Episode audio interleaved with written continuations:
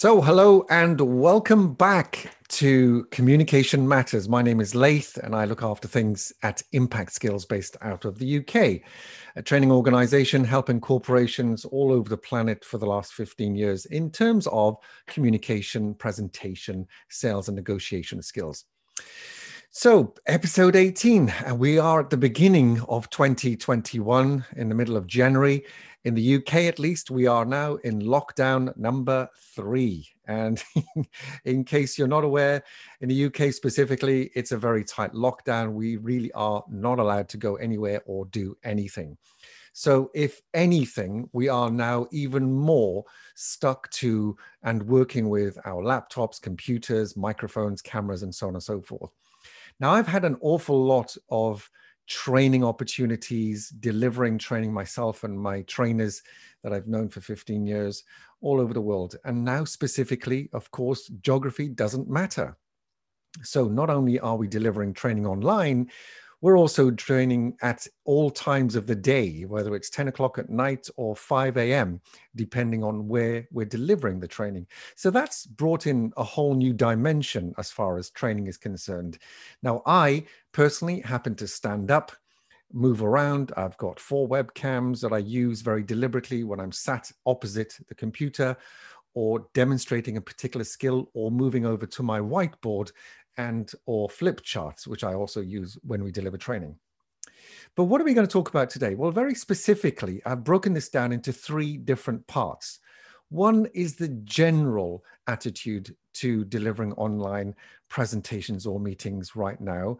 And then I'm going to move on to the content of what we do the content and the context, which is really important. And that'll be it for today. And then next week and the following week, I'm going to move on to the other areas I seem to be getting an awful lot of questions about. And that's the physical skills. What do we do with our hands, our arms, our facial expressions, our voice, inflection? Where do we look? What is the perception in terms of where do we look when we look at the lens or not, as the case may be? And of course, how do we sound? What's the inflection like in your voice? Do you pause frequently? Are there an awful lot of ums and ers and what I call non-verbal communication or non-words in this case. So that's for next week. And then finally, which may be back to front, but I think it's just as important, of course, is the technical setup.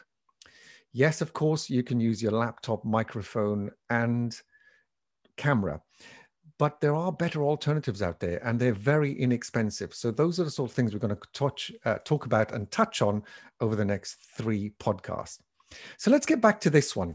Now, if you recall, I said we're going to talk about content on this one. So what about the content that you're actually delivering? Now, this could be, for example, an online presentation to your colleagues, whatever market you're in, whether it's pharmaceuticals, whether it's logistics, whether it's supply chain and or fashion or food or hospitality, whatever it is these days, it tends to be everything is shared online now, particularly in the UK. But I also know happen to know that across Europe, Middle East, the APAC community, and Latin America and the US for sure, it tends to be 90% of people I'm talking to at, at the moment are working online. So the content, first thing I would say about content is that it's very context dependent and it's related to the context. So, in other words, who are you speaking to? Have you profiled your audience? Do you know who they are? Now, if it's an internal meeting or presentation, you possibly won't need to profile your audience as much or as thoroughly as you would for an external audience for very obvious reasons because you already know them. Having said that, in my experience, there are always one or two, maybe half a dozen new people on a call that have joined from a different department or a different division or a different part of the world because there are no geographic boundaries anymore now. So it's worth having a look at who that person is, what are their responsibilities, what is their function and or role in the corporation, and how would you anticipate any questions that they may pose will come from uh, in terms of what subjects or topics they may ask about. So consider that, first of all. Who are you talking to? Why are they there? Why are they investing 10, 15, 20 minutes, half an hour of their time in your meeting? That's a good starting point. And then I talk about the connection before content. So, in other words, when everybody's logged on, let's say you had a 10 o'clock meeting in the morning, everybody should really be there at 10 to or 5 to 10, just warming up, but certainly one or two minutes before the start time at the very latest. So they are already present. There's nothing worse than starting a meeting late.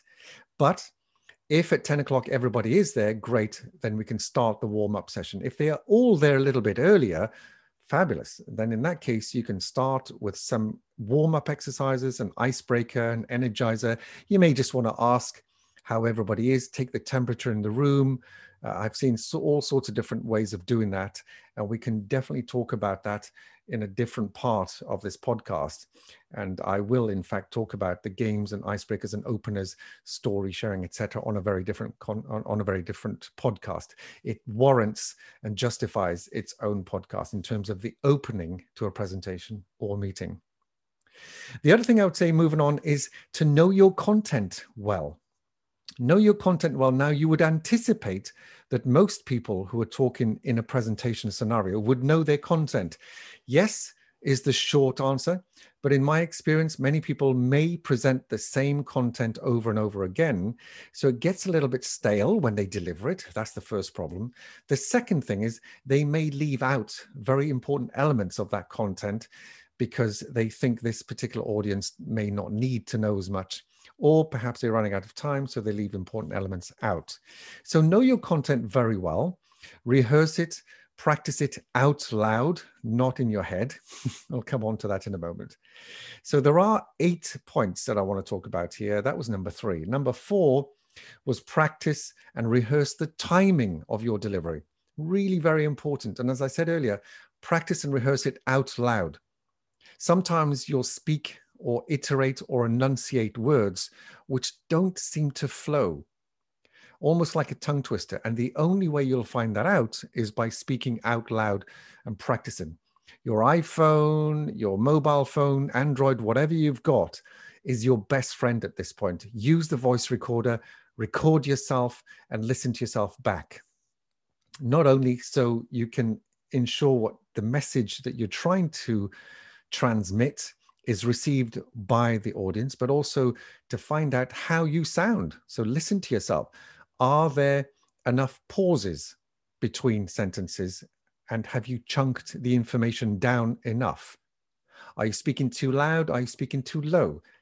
In my experience, it's the latter. Most people don't speak loud enough, and therefore people struggle to hear them, especially if they're using a laptop microphone instead of a headset or a decent microphone.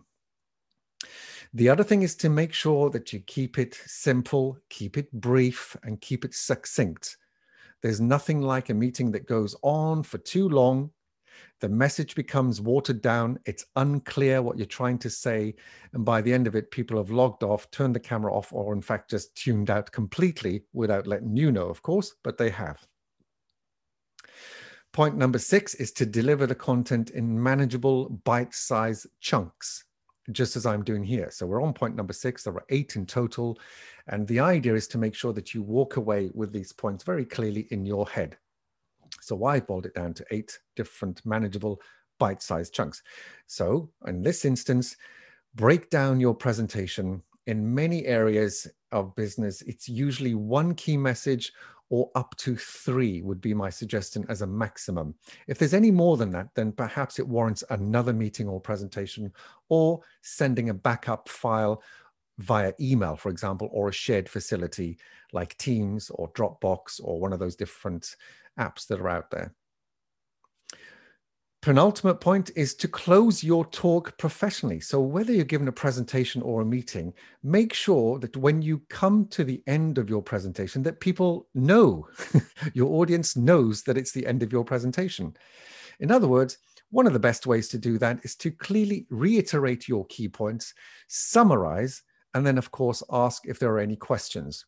So, you could say something like, I've just got to summarize, but before I do that, the key points of today's meeting were A, B, C.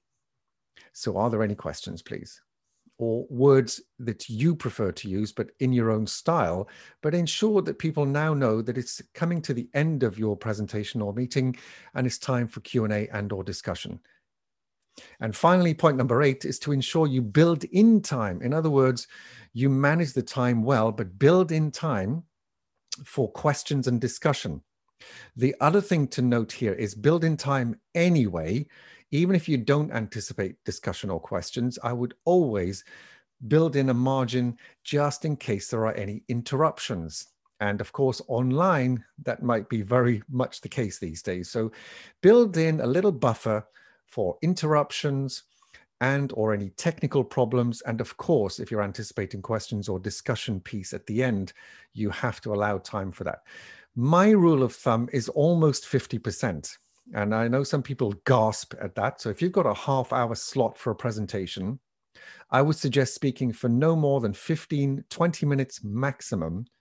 And that would give you a solid buffer for you to discuss any points that come up, to respond to any questions that there are, and or if there are any technical issues, you may have to interrupt the meeting you might have to log in or somebody else might have to might have to might somebody else may have to log in in which case it'll take one two three minutes of the allotted 30 minutes.